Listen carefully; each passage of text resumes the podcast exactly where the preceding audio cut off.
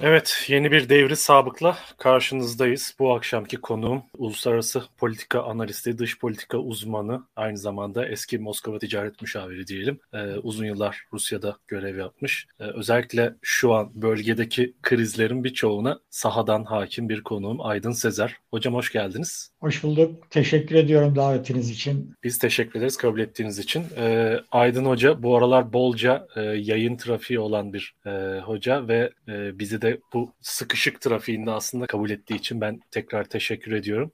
E, gündem malumunuz. E, yakında bir kar krizi, afet krizi yaşadık. E, çeşitli işte sanatçılara yönelik dini söylemlerle, milliyetçi söylemlerle, e, çeşitli nasıl diyelim iktidardan yönelen kışkırtmalar, provokasyonlar olsa da ve bunlar gündemi önemli ölçüde meşgul ediyor olsa da aslında şu an Türkiye'nin öncelikli gündemlerinden hatta en öncelikli olanı ekonomi ve e, bunun da şu an giderek derinleştiğini görüyoruz. Çünkü Türkiye tarihinde emsali görülmemiş bir şeyle karşı karşıyayız. Doğal stokları planlaması. Daha doğrusu ben bunu aslında Aydın Hoca'ya bırakayım e, bunun nedenini. Fakat e, bir doğal gaz e, yokluğu yaşıyoruz ve bundan kaynaklı olarak organize sanayi bölgelerine doğal gaz verilemiyor. Elektrik üretimi e, azaltıldı. Buralarda nöbetleşe çalıştırılıyor makineler, fabrikalar e, ve bunun kaç güne yayılacağı konusunda aslında net bir öngörü yok. Üçer gün deniyor. Bu toplamda e, farklı farklı üçer günler olacağı için süreç Türkiye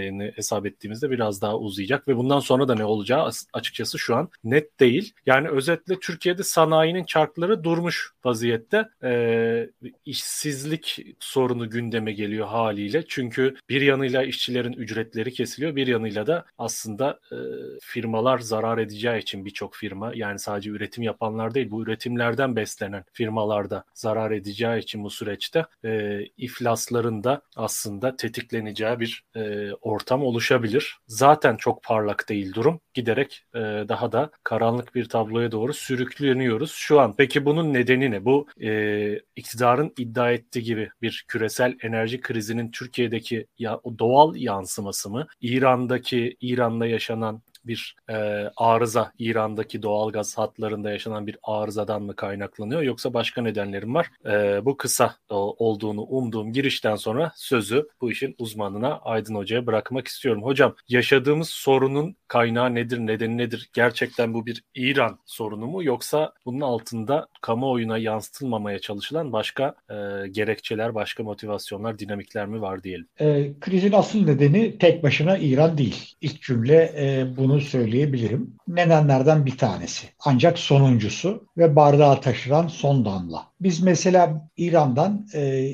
toplam enerjiye doğalgaz e, ithalatının yaklaşık %9,5 onunu karşılıyoruz. Bu rakama çok yakın miktarda Türk Akım 1'de bir atıl kapasite var. Yani planlama, hesap, öngörüler çalışmış olsaydı e, Türkiye İran krizi, e, İran doğalgazı kesmesine rağmen hala kurulu e, kurulu altyapısından mevcut kapasitesi üzerinden doğalgaz tedarik edebilirdi. Bu bile bu, bu ifadem bile tek başına konunun salt İran olmadığını gösteriyor. Şimdi Türkiye e, 60 milyar metreküplük doğal gaz ihtiyacı hesaplanan bir ülke. 1 e, Ocak 2022 itibariyle de 42 ila 45 milyar metreküp gaz e, tedariğini uzun vadeli kontratlarla sağlamış bir ülke. Yani arada nereden baksanız zaten 15-16 milyar metreküplük bir açık vardı ve Türkiye bu açığı son aylarda yoğun ve çok pahalı fiyatla LNG alımıyla kapatmaya çalıştı. Fakat e, Avrupa'daki ve dünyadaki LNG fiyatlarının da çok yüksek olması, bin dolarların çok çok üzerine çıkmış olması hükümete doğal gaz e, depolama tesislerinin de bu pahalı LNG ile doldurulmasını doldu doldurmasını engelledi, önledi. Yani bu kadar pahalı gaz alıp doğal gaza e, doğal gaz depolarına gaz enjekte etmeyelim dendi.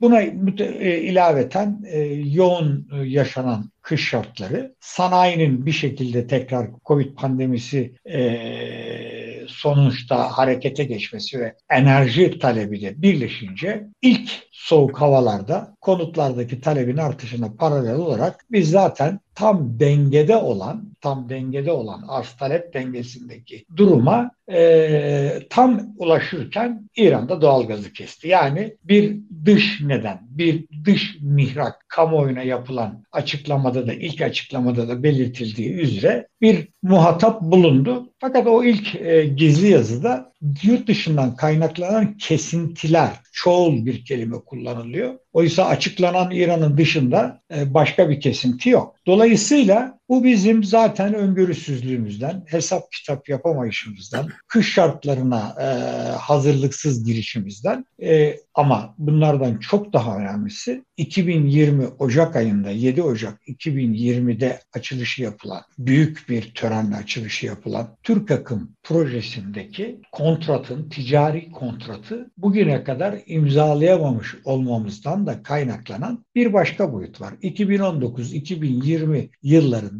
biz e, Ruslarla kontratı e, sona eren sözleşmesi sona eren miktarlar için müzakereler yaptık. Bu arada hattın toplam kapasitesi 15.7 milyar metreküp. Yani yuvarlak bir rakamla 16 milyar metreküp diyelim. Burada BOTAŞ'ın eskiden batı hatlarından kalan bakiye bir 4 milyar metreküplük gazını çekiyorduk. İşte bu kontrat 31 Ocak 2021'de sona erdi. Oca Aral, pardon Aralık 2021'de sona erdi. Dolayısıyla biz bu kadar büyük kapasite bir tarafa BOTAŞ'ın 4 milyar metreküplük biten kontratını ikamet etmek için sadece 5.7 buna da 6 milyar metreküp diyelim. 6 milyar metreküplük bir anlaşmayı spot fiyatla yaptık. Boru gazından spot fiyatla doğal gaz alımı yaptık. Bu bile başlı başına bir skandal. Bunu neden söylüyorum? Çünkü biz Rusya'dan mavi akımdan bugün 305 dolar mertebesinde bir doğal gaz alımı gerçekleştiriyoruz.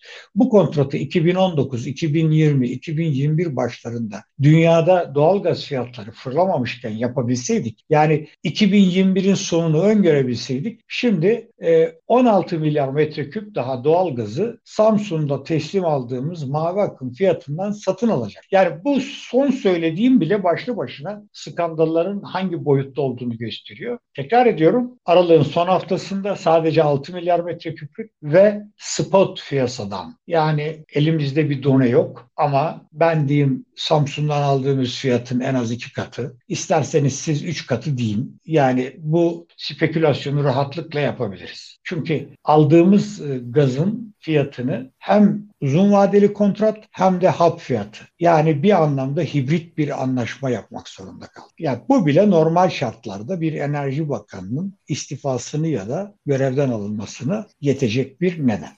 Burada Şimdi, şöyle bir e, şey de var, soru buyurun. işareti de var. Yani onu da belirtelim aslında. izleyenler muhtemelen bu rejim değişikliğinden Türkiye'deki aslında Cumhurbaşkanlığı sistemine geçildikten sonra özellikle hakim olmuş olan bir e, artık bir teamül var. Eskiden bu anlaşmaların maliyetleri gen sorularla öğrenilebiliyordu bildiğim kadarıyla değil mi? Şu an bu sözleşmelerin hangi hesaplamalar üzerinden, hangi e, barem üzerinden yapıldığı, e, Türkiye'ye toplam maliyeti ne olacağına ilişkin net bilgi almak çok mümkün değil. Doğru mu?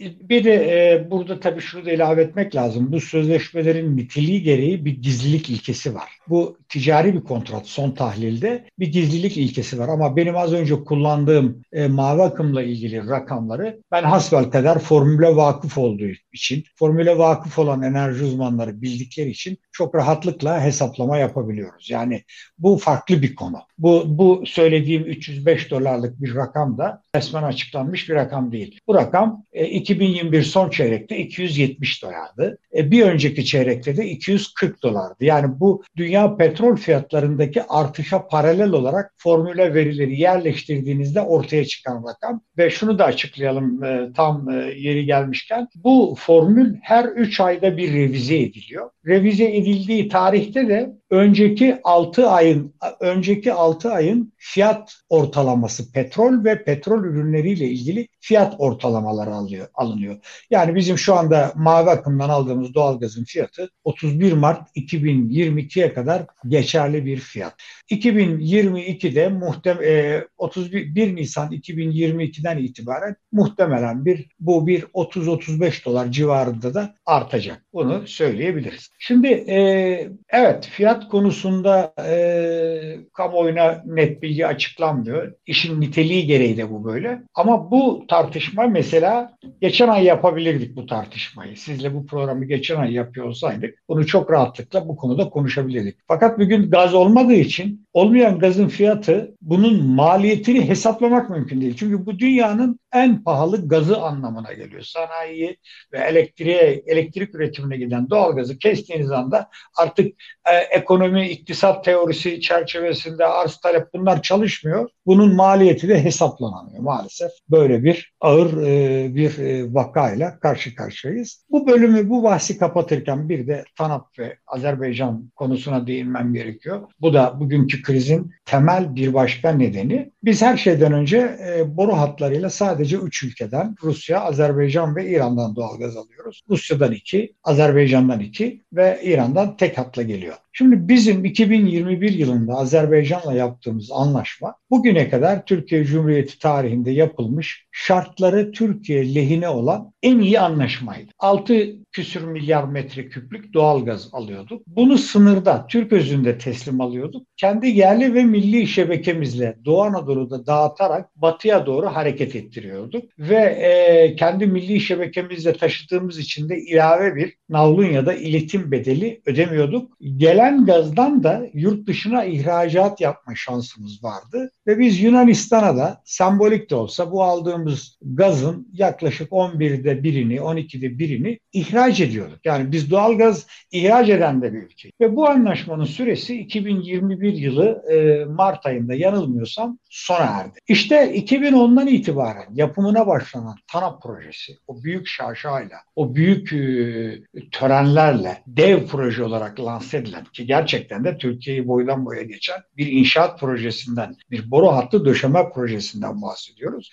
İşte bu projenin içinden gelecek gazı biz eski anlaşma miktarını bu hatta aktardık. Yani TANAP'tan gelen gaz zaten bizim eskiden var olan anlaşmamızın miktarına eşitti. Ve e, bu 2021 yılı e, ikinci çeyrekten itibaren de fiilen TANAP'tan gaz almaya başladık. Fakat hat, gazı Eskişehir'den teslim alıyoruz. İlk giriş çıkış noktası Eskişehir. Eskişehir'e kadar sınırdan 79 dolar ödüyoruz. Trakya'dan alıyoruz 105 dolar ödüyoruz. Sonra da hat zaten Türkiye'yi terk ediyor. İtalya'ya kadar gidiyor. Ve bu hattın kapasitesi 16 milyar metreküp. Altısını biz alıyoruz. 10 milyar metreküp ile İtalya'ya gidiyor. İtalyan hap fiyatından satıyor. Şimdi bu proje gerçekleştirilirken birçok enerji uzmanı, ben de dahil olmak üzere bu projeyi eleştirdik. Dedik ki Türkiye zaten kendisi büyük, büyük bir pazar. Neden biz bu gazın Avrupa'ya gitmesine müsaade ediyoruz? Birinci soru bu. İkincisi bu doğal gazın sahibi konumundaki konsorsiyumda biz üçüncü büyük ortağız. Şahdeniz 2'de biz BP ve e, Rus Lukoil'den sonra üçüncü büyük ortağız. Dolayısıyla zaten bir bölümü bizim olan gazın Avrupa'ya gitmesinin önünü neden açıyoruz? Bu stratejik bir hata dedik. Bu birinci konu. İkincisi neden Eskişehir'de çıkış veriyorsunuz? Neden Doğu Anadolu'da vermiyorsunuz dedik. Şimdi uzatmayayım. Aradan daha bir yıl geçmedi eski sözleşme bit bitmesinden. Biz bu ihtiyaçlar belirmeye başladığı zaman Azerlilere gittik. Bize tekrar eski hattan doğal gaz verildi. Yani TANAP öncesi hattan Türk özünden doğal gaz verin dedik. Elbette verelim dediler. Fiyat İtalyan hat fiyat. Eksi TANAP iletim bedeli. Çünkü dediler biz orada satıyoruz. Yani size Türk özü. Şimdi böyle bir komik durumla karşı karşıya kaldık. Bu gerçekten komik bir durum. İkincisi bugün medyaya düşen Anadolu Ajansı'na düşen habere göre bir 4 milyar 4 milyon metreküp gün daha alacağız aynı hattan. Bunun fiyatı da muhtemelen İtalyan hap fiyatı olacak. Yani şunu söyleyeyim. Türkiye'yi boydan boya geçip Avrupa'ya giden bir doğal gaz var. Biz bu gazı izliyoruz. Tıpkı Türk akım 2'den Kıyıköy'e gelip Avrupa'ya giden doğal gaz gibi. Biz bunu da izliyoruz. Kendimiz sınırın doğusunda İtalyan hap fiyatından gaz alıyoruz ve biz Şah Deniz'in ikinci büyük ortağıyız. Yani burada gerçekten e, abartmadan şunu söyleyeyim. Bu ülke geçmiş yıllarda Mavi Akım projesini her tür her şeye rağmen Yüce Divan'a kadar götürmüş bir ülke. Korkarım TANAP'ın başına da aynısı gelecek. Bu bunun altını net olarak çiziyorum. Zaten bugün yaşanan krizin anlaşma sona erdikten sadece 9 ay sonra ortaya çıkması da projenin ne kadar hatalı olduğunu gösteriyor. Bu hat illa döşenecek idiyse, illa bir inşaat faaliyeti yapılacak idiyse ki bunu ben de önemsiyorum. Türkiye'ye bir yatırımdır, iş, iş, iş gücü açısından önemlidir. Neden bunun ucu İtalya'ya gidiyor? Bu kadar basit bir soru soruyorum. Neden? Bu gazı biz alıp biz de satabilirdik. Hap olma hayalimiz var 20 seneden. Söylüyorum biz 2020 2001'de Yunanistan'a gaz satacak altyapıyı da kurmuştuk. Yani bir sembolikti ama önemli bir şeydi bu. Şimdi TANAP'ı böyle yapınca arkasından gelen 2016'da Türk akımda da Ruslara da söyleyemedik. Siz buraya getirin biz devralalım da biz satarız diyemedik. Onlar da Kıyıköy'den Bulgaristan sınırına bir hat çekip onlar da Avrupa'ya gönderiyorlar. Sırbistan'a kadar gaz sağlıyoruz biz. Bugün böylesine anlamsız, acı, e, matematik bilmezlikten kaynaklanan, iş bilmezlikten, öngörüsüzlükten kaynaklanan ama daha da çok ama daha da çok LNG fiyatları geçen yıl 100 dolarlar mertebesindeyken LNG'nin yalancı baharına kanıp bu sektöre yatırım yapan kamudan geçilmeli firmaların ve ilgililerin de bir ayrı sahası olduğunu da ayrı bir e, rant sahası olduğunu da kesinlikle söylememiz gerekiyor. Dolayısıyla e, kendimiz ettik, kendimiz bulduk. E, İran yarın bir gün gaz vermeye devam etse bile eğer hava şartları Şubat'ta ya da Mart'ta bugünkü gibi tekrar ederse emin olun yine gazsız kalacağız. Bir de zaten gaz kesintisinin siz de belirttiniz ilk kez tüm sanayiyi kapsayacak şekilde. Daha sonra da elektrik kesintilerin başlaması da konunun aslında salt İran'la olmadığı noktasında da bize ipuçları veriyor. Hemen Azerbaycan'a gidip e, ilave, üçüncü ilave gaz talebi de bu anlama geliyor. Yani oldukça e, üzücü bir durumla karşı karşıyayız ama bu Türkiye'de birçok sektörde, birçok konuda aynı şekilde devam ediyor. Yani çok farklı bir durum yok burada. Çok enteresan bir durum yok burada. Onu bu, belirteyim ilk bölüm için. Aykut Erdoğdu da bir e, bu Türkiye'nin aslında e, doğalgaz alımı ve bunların altyapısının yaratılması ile ilgili süreçlerde ciddi yolsuzluklar yapıldığına dair bir iki gündür yoğun e, tweetler atıyor aslında, açıklamalar yapıyor. Hatta gelin bana dava açın gerekirse bunun e, mahkemede şimdi, hesaplaşalım diyor. Şimdi orada e, kamuoyunun e, kamuoyuna yanlış e, kamuoyunun yanlış algılamasına neden olan e, bir husus var. Onu belirteyim. Aykut Bey'in tweetlerini biliyorum. Aykut Bey süreci mavi akım üzerinden götürüyor. Burada bir beis yok. Fakat bunu AKP dönemiyle ilişkilendiriyor. Mavi Akım projesi AKP'den önce yapımı tamamlanan ticari sözleşmesi de daha önceki dönemlerde yapılan bir proje ve bu proje bazı e, iddialar nedeniyle Yüce Divan'a kadar gitmiş ama aklanmış bir proje. Şimdi bunu şunun için belirtiyorum. AKP iktidara geldiği zaman biz Rusya'dan iki ayrı sözleşmeyle Batı hattından doğal gaz alıyorduk. Birisi 6 milyar metreküp 84 anlaşması, birisi 8 milyar metreküp 94 anlaşması, diğeri de mavi akımdan gelen 16 milyar metreküplük nihai anlaşma. Bunların üçünün de formülleri ayrıydı. Çünkü süreleri de farklıydı. Yani biri 84, biri 94, birisi 2, e, 2000'den itibaren çekimine başlanacak mavi akım. AKP iktidara geldiği zaman Zaman Enerji Bakanı televizyon televizyon dolaşıp müstehsi bir gülümsemeyle biz bir ülkeden üç ayrı formülle doğal gaz alıyoruz. Böyle saçma bir şey olabilir mi diye, böyle saçma bir şey olabilir mi diye bunu anlat. İşte bu nedenle yargı yargılama ve yüce divan süreci başladı ve AKP ilk icraat olarak e, tarihindeki ilk önemli icraat olarak Ruslara bu üç formülün tek formül haline getirilmesini önerdi. Ruslar çok şaşırdılar. Dediler ki birisi başka formülle, diğeri başka formülle, birisi Sovyet döneminde yapılmış, diğer ikisi Rusya döneminde. Bizimkiler çok bastırınca Ruslar da peki dediler. Ruslar buna peki dedikleri zaman İtalya'ya ve Berlusconi'ye uzanıp ya böyle böyle bir durum var dediler. Çünkü mavi akımın yarısı İtalyan en iyi. İtalyanların da e, mavi akımın yarısında 8 milyar metreküplük gazda söz sahipleri ve bunlar bunu Kazakistan'dan swap yaparak getiriyorlar. Berlusconi atladı geldi. Böyle saçma bir şey olur mu kontrat yapıldı diye. Fakat hesapladılar, kitapladılar. İnanmayacaksınız. Bir ve ikinci kontratlardaki fiyatları biz biraz düşürdük. Mavi bakımdaki fiyatı artırdık. Espri yapmıyorum. Berlusconi Ferli, e, formül değişikliğinden sonra daha fazla ödeme alacağını öğrenince adam şok oldu ve şaşırdı. Ve Aykut Bey işte bu noktada o tweetleri AKP ile ilişkilendirerek atıyor. Yoksa bunun mavi akımın evveliyatıyla ya da projenin orijinalliğiyle ilgili e, bir e, boyutu yok. Zaten olsa e, ilk başta ben cevap veririm. Çünkü mavi akımın kitabını yazan birisi olarak, bütün formülleri de ifşa eden birisi olarak konuya Rusya'da bulunduğum sırada kıyısından köşesinden de olsa bulaşmış birisi olarak Büyükelçilikte konuyu bildiğim için net olarak söylüyorum. Evet AKP döneminde böyle bir formülasyon değişikliği yapıldı. Aykut Erdoğdu 10-12 milyar dolar gibi rakamlar telaffuz ediyor. Bu rakamların tam olarak ne olduğunu 2026 yılında ben söyleyeceğim. Çünkü sözleşme süresi o zaman bittiği zaman bütün süre boyunca e, hangi fiyattan ha, yıllık ortalamalar ne, 3 aylık ortalamalar ne ortaya çıkacak. Bunu bir de eski formülle ki onu da kitapta verdim. Bir de aynısını eski formülle hesaplayacağız. Rakamı göreceğiz. Bugün bizim yaptığımız hesaplara göre bu e, minimum 7-8 milyar dolar düzeyinde. Ama 10-12 de olabilir. Uzun süreden beri hesaplama yapmış.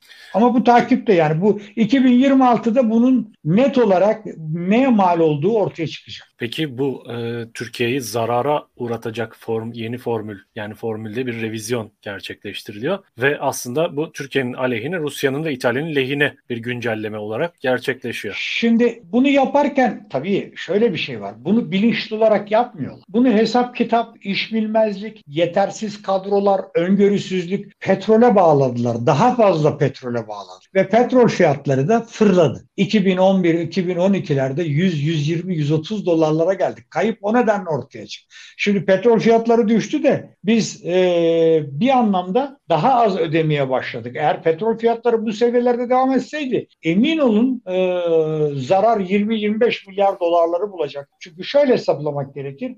E, yılda 16 milyar metreküp gaz çekiyorsunuz. Bunu da işte 25 yılla çarparsanız o toplam rakam ortaya çıkıyor. Onu da o günkü fiyatla çarparsanız ne kadar büyük bir rakam çıkıyor. Yani atıyorum 50-60 milyar dolarlık bir ticari işlemden bahsediyoruz. Aykut Bey'in e, bahsettiği konu zaten bu konuda daha o dönemde AKP'nin ilk yıllarında AKP'den istifa eden AKP milletvekili Emin Şirin Bey e, bu konuda e, gazetelerde bu değişiklik Erdoğan'ı Yüce Divan'a götürür diye açıklamaları vardı. E, araştırma önergeleri verildi. Bu sırada birinci mavi Yüce Divan'da devam ediyor. İkincisinin formülü de piyasada devam ediyor. Yani böyle bir ülke e, düşünün. E, konuyla ilgili ilgisiz hemen herkesin fikir sahibi olduğu bir ülke düşünün. Dolayısıyla e, bu evet böyle bir olay var. E, bu olaydan sonra da zaten Türkiye bir daha da dikiş tutmadı bu doğal gazla ilgili Rusya ile yapılan müzakereler konusunda. Çünkü biz e, ne zaman e, ilave gaz almaya kalksak Ruslar tek formülde yapmasıyla geldiler. 2019'da da Türk akım başladığı zaman Ruslar yine tek formül dediler. Mavi akım formülü. O zaman da bizimkiler kabul etmediler. Yüksek dediler. İkinci formül olsun dediler. Yani düşünebiliyor musunuz? 15 sene önce neden 3 formül var diye sorgulayanlar 15 sene sonra iki formül olsun diye Rusların karşısına gittiler. Ee, bu da tabii bizi gerçekten çok komik durumlara düşürdü. Bunu Her şeyde olduğu gibi aslında hem e, iş evet. dönüp dolaşıp liyakat sorununa geliyor hem de Kesinlikle. plansızlık aslında ciddi bir e, devlet aklından yoksunluk, devlet aklını da teşkil eden şey, devlet aklı dediğimiz şey e, ilahi bir kudret değil tabii ki. Devlet aklını teşkil eden şey oradaki teknokrat, bürokratların birikimi, uzmanlık birikimidir. E, devletin buradaki hafızasıdır, belleğidir. E, bunları e, tahrip edip kadrolaşma ve işte oralardaki gücünü, kontrolünü arttırma e, adına hem dış işlerinde hem e, ekonomi aslında teknokrasisinde, bürokrasisinde e, tasfiyeler gerçekleştirilince bir yandan liyakatsizlik bir yandan da aslında bu yolsuzlukların altında başka çıkar ilişkileri, e, yasa dışı para hareketleri mi var? Bunlar da dediğiniz gibi zaten zamanı gelince ortaya çıkacak diye umuyorum ve düşünüyorum.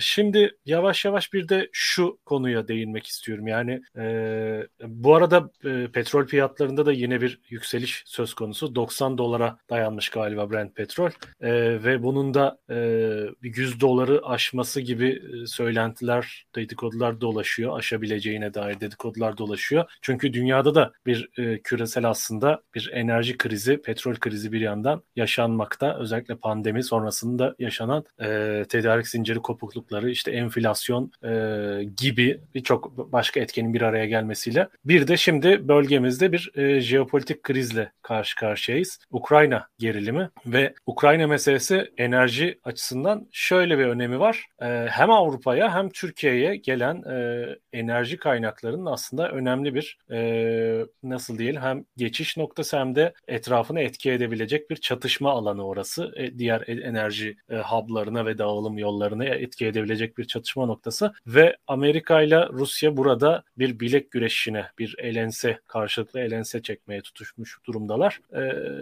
Rusya son derece sert bir tavır alıyor. E, sürekli sınıra yığınak yapıyor, tehditler savuruyor. Amerika NATO'yu genişleteceğini beyan ediyor sürekli. Burada Ukrayna üzerinden bir gerilim var ve Türkiye'de aslında e, son derece e, öngörüsüz ve tehlikeli bir şekilde bu krizin bir parçası olmaya çalışıyor. Hatta yer yer olduğunu da söyleyebiliriz. Çünkü Ukrayna'ya e, SİHA satışları gerçekleştirildi. Yani bir yandan bölgede Suriye'de diğer alanlarda Rusya ile işbirliği yapılmaya çalışılıyor ve aslında Erdoğan'ın şu an e, yani pratikte de olsa en e, yakın destekçilerinden birisi. Çünkü rejim aslında benzerliği var. E, çıkar bir takım çıkar benzerlikleri var. Yani sermaye profili, e, iş profili değiştiği için e, batıdan doğuya kaymış durumda Türkiye'ye. Rusya ile daha iyi ilişkiler kurmak istiyor bir yandan. Fakat bir yandan da e, köylü kurnazlığı yaparak e, batıyla da iş çevirmeye çalışıyor. Batıya da mavi boncuk dağıtmaya Amerika'dan sürekli bir e, Amerika sürekli gel gel yapıyor. Orayla da bir hatta fırsatını bulsa ve Biden tekrar masaya davet etse Erdoğan'ı muhtemelen e, 10-15 yıl önceki e,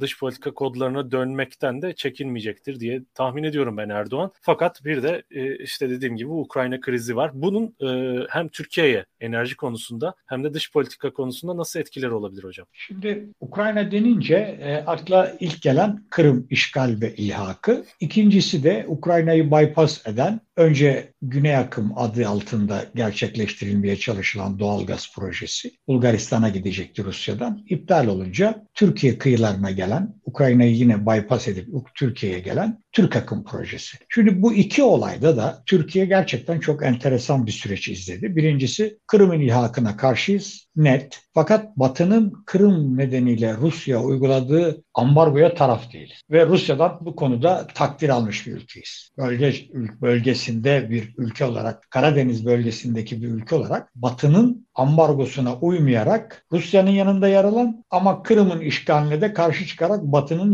yanında yer alan bir ülkeyiz. Başta ABD ve tüm Batı, Türk akım projesi yapılırken, Ukrayna bypass edilirken NATO üyesi Türkiye'den bu projeye onay vermemesini istedi. Ben burada kişisel e, görüşümü söylemiyorum. Sadece e, gelişmeyi, kronolojiyi veriyorum. Türkiye dik durdu. Bu konuda da Ukrayna'yı bypass ettirerek Rusya'nın yanında yer aldı. Putin'den ve Rusya'dan bir takdirname daha aldı. Ama ve lakin son bir yıldan beri dış politikadaki genel U dönüş çerçevesinde biz NATO'nun doğuya doğru genişlemesini paralel olarak, Karadeniz'deki hareketliliğe paralel olarak Batı'nın müttefiki olduğumuzu hatırladık. Daha da ileri gittik. Ukrayna'yı NATO üyeliğine hazırlamakla kendimizi vazifelendirdik. Dolayısıyla konuyu Rusya'nın e, masaya koyduğu biçimiyle ABD-NATO-Rusya krizinde net bir şekilde tarafımızı belli ettik. Batı ittifakının üyesiyiz. İkincisi ABD ve NATO'nun Ukrayna ya da Donbas krizi diye kamuoyuna e,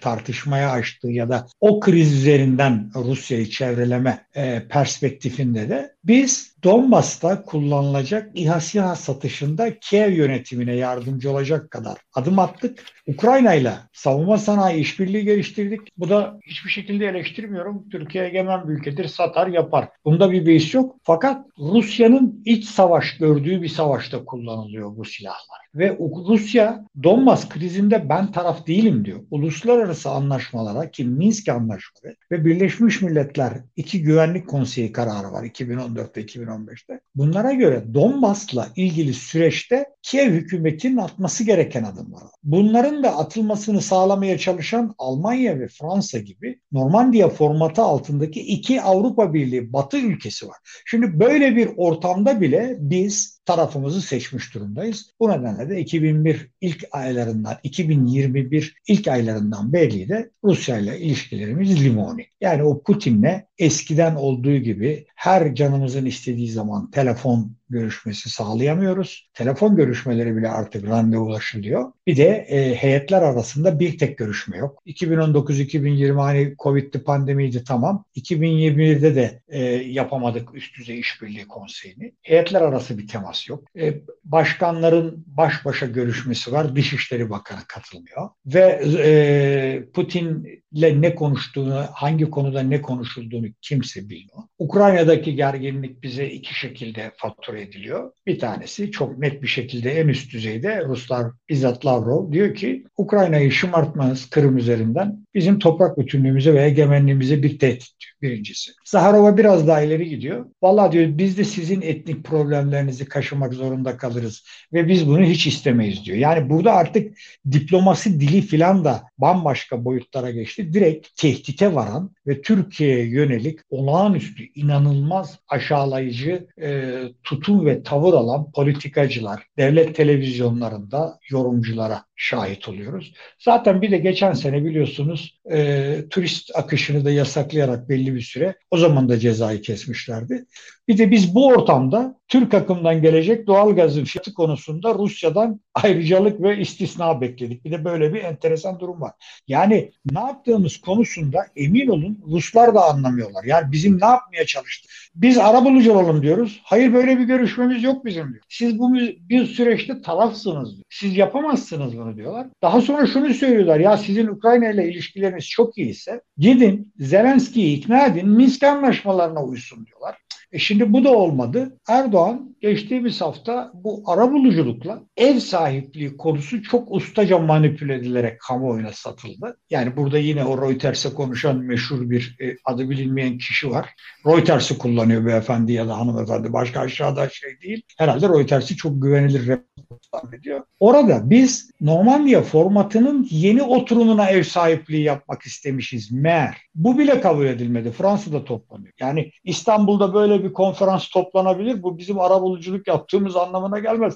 Bu konferans zaten 2014'ten bugüne kadar 6 kere yapıldı. Birisi Belarus'ta Minsk'te yapıldı. Birisi Paris'te yapıldı. Yanılmıyorsam birisi Berlin'de yapıldı. Yani her yerde yapılarak geziyorlar. Dolayısıyla bizim Rusya ile ABD arasındaki sorun tam olarak nedir? Rusya ile e, NATO arasındaki sorun tam olarak nedir? Donbas krizi neye işaret eder? Donbas'taki geliş, Donbas'taki gelişmeler nereye götürür? Bakın geçen hafta Rusya Komünist Partisi parlamentoda ve Putin'e çağrı yaparak Donbas'taki iki ayrılıkçı cumhuriyeti Lugansk ve Donetsk'i tanıyalım dedi. Bugün iktidar partisi Don, Donbas'a silah gönderelim çağrısı yap. Donbas'a silah gönderelim çağrısı yap. Şimdi biz bir taraftan bakıyoruz Kırım sorunu var, bir taraftan bakıyoruz Donbas sorunu var, bir taraftan bakıyoruz biz NATO üyesiyiz.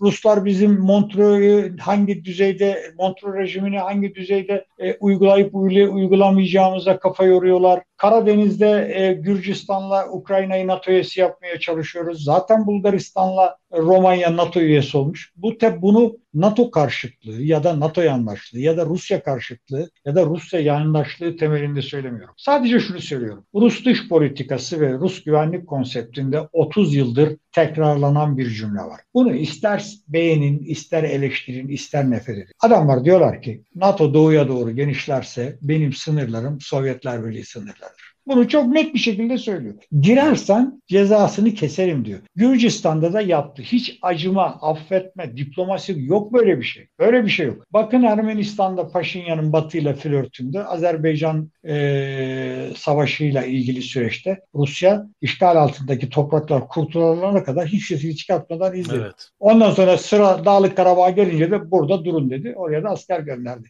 Dolayısıyla Rus dış politikası o kadar realisttir ki öngörü öngörülebilir, tahmin edilebilir. Hatta daha da iddialı bir şey söyleyeyim. 90 maddelik Rus dış politika konseptini ve 30 sayfalık Rus güvenlik konseptini okuyan herkes, sıradan herkes Rus dış politikasının herhangi bir konuda ne adım atacağını konusunda basın açıklaması yazabilir. Bu kadar net söylüyorum. Evet, buradan e, izleyicilerimize de bir kaynak önermiş olalım. Tekrar edebilir misiniz hocam?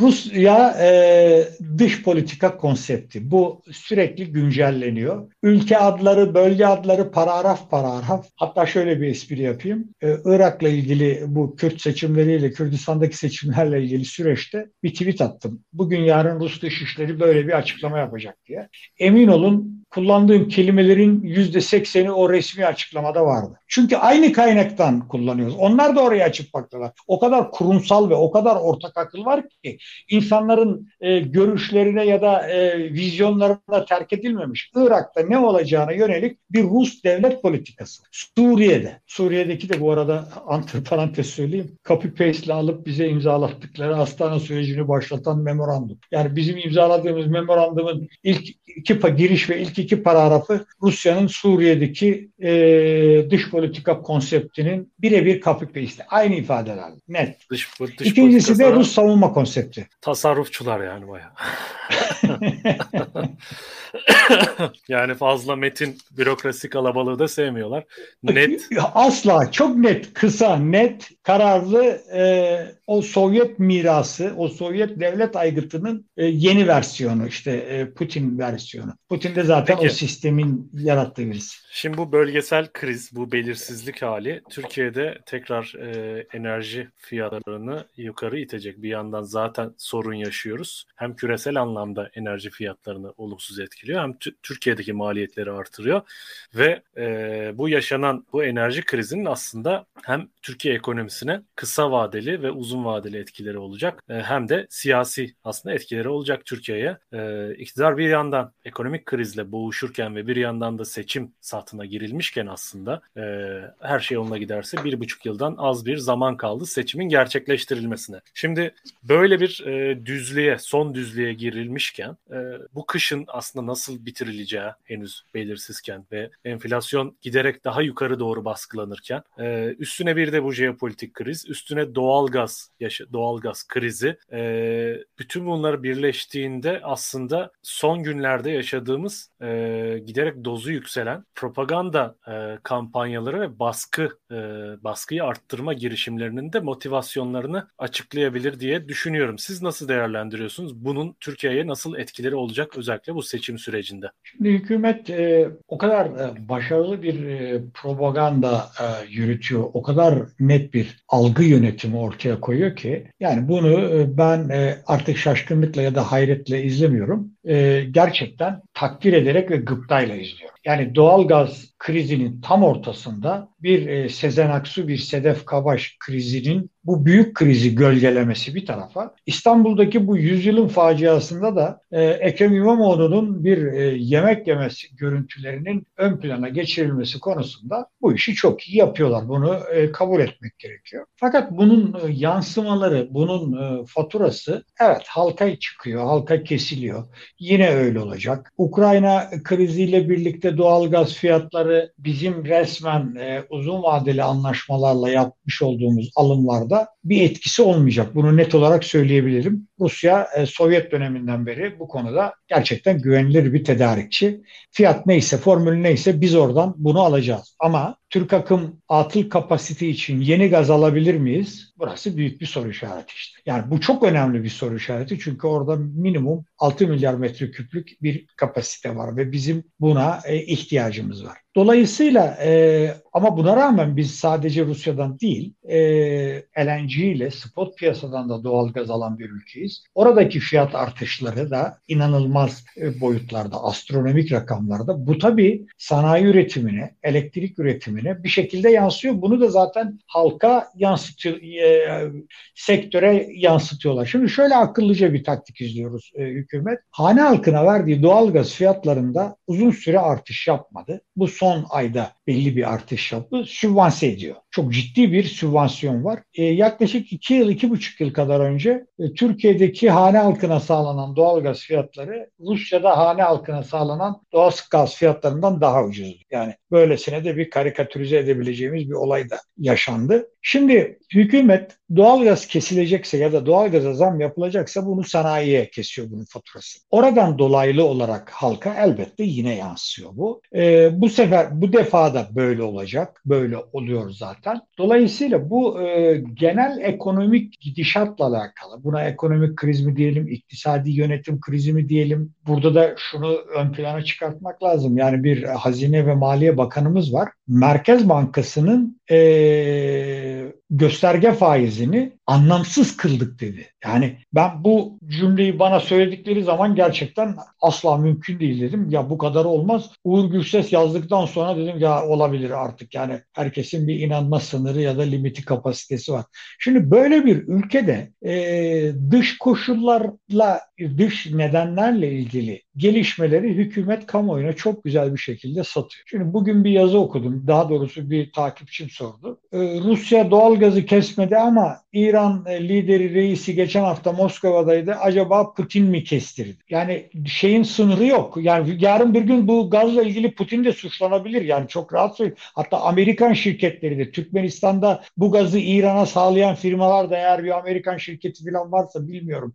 Ya, yanılmıyorsam yok ama yani bir neden bulunur. Önemli değil. Dolayısıyla e, nesnel olarak karşımızdaki sorunları tartışırken ya da onların sonuçlarını değerlendirirken neden sonuç ilişkisi bir analitik düşünce tarzıyla sonuçta bir yere ulaşamıyoruz. Yani e, sadece kapalı bir grup arasında insanlar birbirlerini e, anlayabiliyorlar ama son tahlilde kamuoyunun karşısına çıkıldığında birisi çıkıp gözlerime bakın anlarsınız dediği zaman sizin tüm bilginiz, birikiminiz, tartışma kültürünüz iflas ediyor. Çaresiz kalıyorsunuz. Dolayısıyla böyle bir siyasette böyle bir realite var. Ve ben e, burada e, birçok kamuoyu araştırmacısından çok farklı düşünüyorum. İşte AKP'nin oy oranıyla ilgili e, rakamlar veriliyor. Bu neden %30'un altına düşmüyor? Yok işte Erdoğan'ın e, güven oyu arttı falan. E, şimdi Türkiye'de son 20 yılda toplum öylesine değişti, öylesine dönüştü ki AKP'ye destek veren kesimleri biz 20 yıl önce kömürle makarlayla oy satın alınan insanların oy verdikleri iktidar olarak niteliyorduk. Ben pek bu ben de konuşuyordum ama hani çok da yüksek dozajda değil onu söyleyeyim. Bugün gelinen noktada AKP yarattığı o rant ekonomisinin üzerinde bir dağıtım, bir distribution yaptı. Yani bu belli kesimlere, belli kişilere bunu yaydı. Yani burada adeta iş sahası gibi bir e, ortam yaratıldı. Yani AKP seçmeni olmanın bir iş olduğu e, boyutu ortaya çıktı. Bunu ben profesyonel hayatımdan da 3-5 seneden beri hatta daha öncesinden beri deneyimledim. E, Ankara'da bazı firmalara danışmanlık yaparken işte asgari ücretle sigortalı, işçi, yemek, yol parası verilecek şekilde e, eleman alınma süreçlerinde müracaat eden insanların sigorta istemediklerine şahit oldum. Yani yıllardır işçiler sigortalı çalışsın. İşte ODTÜ'lüğün de verdiği bir takım şey var tabii. Bu uğurda dire şey yaparken, mücadele ederken insanlar hayır asla eğer sigortalı yaparsanız çalışmam falan demeye başladılar. Çünkü zaten çalışmadıkları için asgari ücret kadar hane halkına bir gelir bir şekilde sağlanmış. Bir şekilde bu yapılmış. Buna sosyal e, e, politika mı dersiniz, başka bir şey mi dersiniz adını bilmem ama bu yapılmış. Dolayısıyla bugün beşli çete dediğiniz firmaların iş sahalarında kontrol ettiği iş gücü sayısı ve onların sahip oldukları oy oranlarını düşünecek olursanız o insanlar açısından ve bunu son, bunu basit bir örnek olarak veriyorum. AKP iktidarının neden sürekli kılınması gerektiği konusunda çok basit bir e, sonuca ulaşacağız. Bir de bunun dışında tabii rant ekonomisiyle elde edilen işte öyle e, küçümsenmeyecek sermaye birikimi olan ve o sermaye birikimini de e, tırnak içinde hayırlı işlerde değil de lükste şatafatta kullanan e, bir e, benim daha çok görgüsüzlük olarak nitelediğim ya da sonradan görme olarak nitelediğim artık bu terimleri kullanarak halka ulaşmaya çalışabiliyoruz. Ne yazık ki e, böyle bir gelişme de var. Dolayısıyla o yüzde otuz işte bu yüzde otuz. Yani bu olay ekonomi batsa da o insanların AKP'den başka bir şansları yok. Yani rejimin devamı onların standartlarını korumak konusunda e, tek umut ışığı onlar açısından. Zaten asgari ücretle kimse çalışmak istemiyor çünkü daha ucuza Suriyeli istihdam ediliyor. Yani iş kültürüyle ilgili, iş hayatıyla ilgili çok fazla e, değişken ve faktörler ortaya çıkmaya başladı. Yabancı iş gücünün çalışıyor olmasını e, önemseyebilirsiniz, olumlayabilirsiniz. E, bu sendikal mücadelenin geriletilmesi konusunda temel konulardan bir tanesi. Evet. Yani bu e, başlı başı ciddi bir konu. Dağıtmayayım. Dolayısıyla e, ama şunu söyleyeceğim. Türkiye'de oy oranları partiler düzeyinde nasıl dağıtılırsa dağıtılsın, hangi araştırma şirketinin verilerini esas alırsanız alın, parlamenter sistemi getirecek bir anayasa çoğunluğu elde edilmesi teknik olarak mümkün değil. AKP ve MHP %20, 25, 30 oy aldıkları andan itibaren 200'ün üzerinde milletvekili zaten çıkartıyorlar.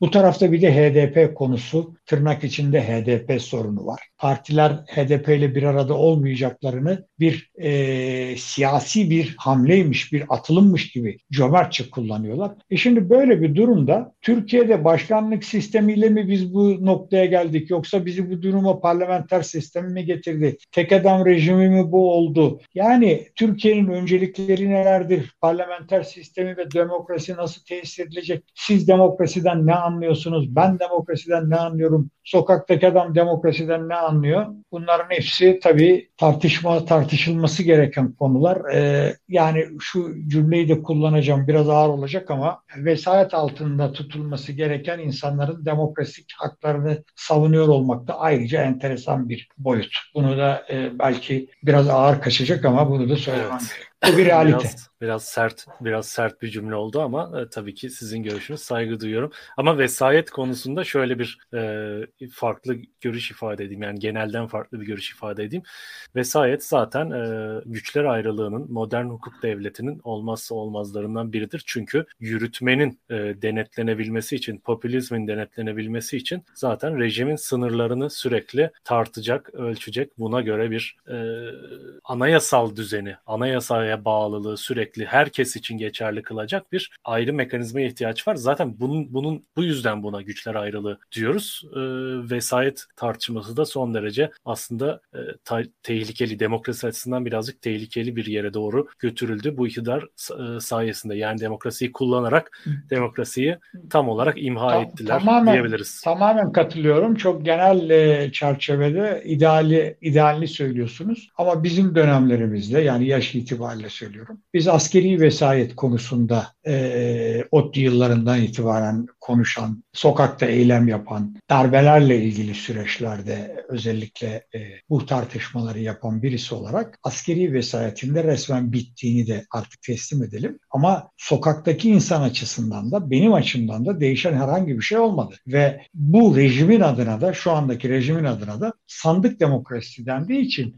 bu işin genel evrensel tanımlarıyla halktaki karşılığı arasındaki bağlantıyı sağlamak ya da e, sokaktaki adamı bu konuda ikna etmek bu iknadan öte taleple alakalı bir konu. O nedenle o ifadeyi kullan. Böyle bir evet. talebi olduğunu ben düşünmüyorum. Birçok insanın demokrasi ve güçler ayrılığına yönelik e, bir talebi olduğunu e, özellikle son 20 senede daha önce inanıyordum. Hemen herkesin de olduğunu sanıyordum ama artık öyle bir e, düşünceyi paylaşmıyorum. Yani bu tabii ki ekstrem bana ait bir görüş. Onu muhalefetten bu noktada öncelikler bağlamında muhalefetten ayrışıyorsunuz öyleyse. Yani muhalefetin tabii. demokrasi tanımının da ne olduğu konusunu ayrıca da tartışabiliriz. Yani 6 milyon milyon oy almış bir partiye öcü muamelesi yapan tırnak içinde sosyal demokratların olduğu ülkede ya bu kadar demokrasi biraz fazla geliyor gibi geliyor bana. Gerçekten. Son evet, olsun. önümüzdeki önümüzdeki süreçte e, bunların biraz daha netleştiğini, bu ayrımların biraz daha netleştiğini göreceğiz en azından. Çizginin netleştiğini muhalefet açısından.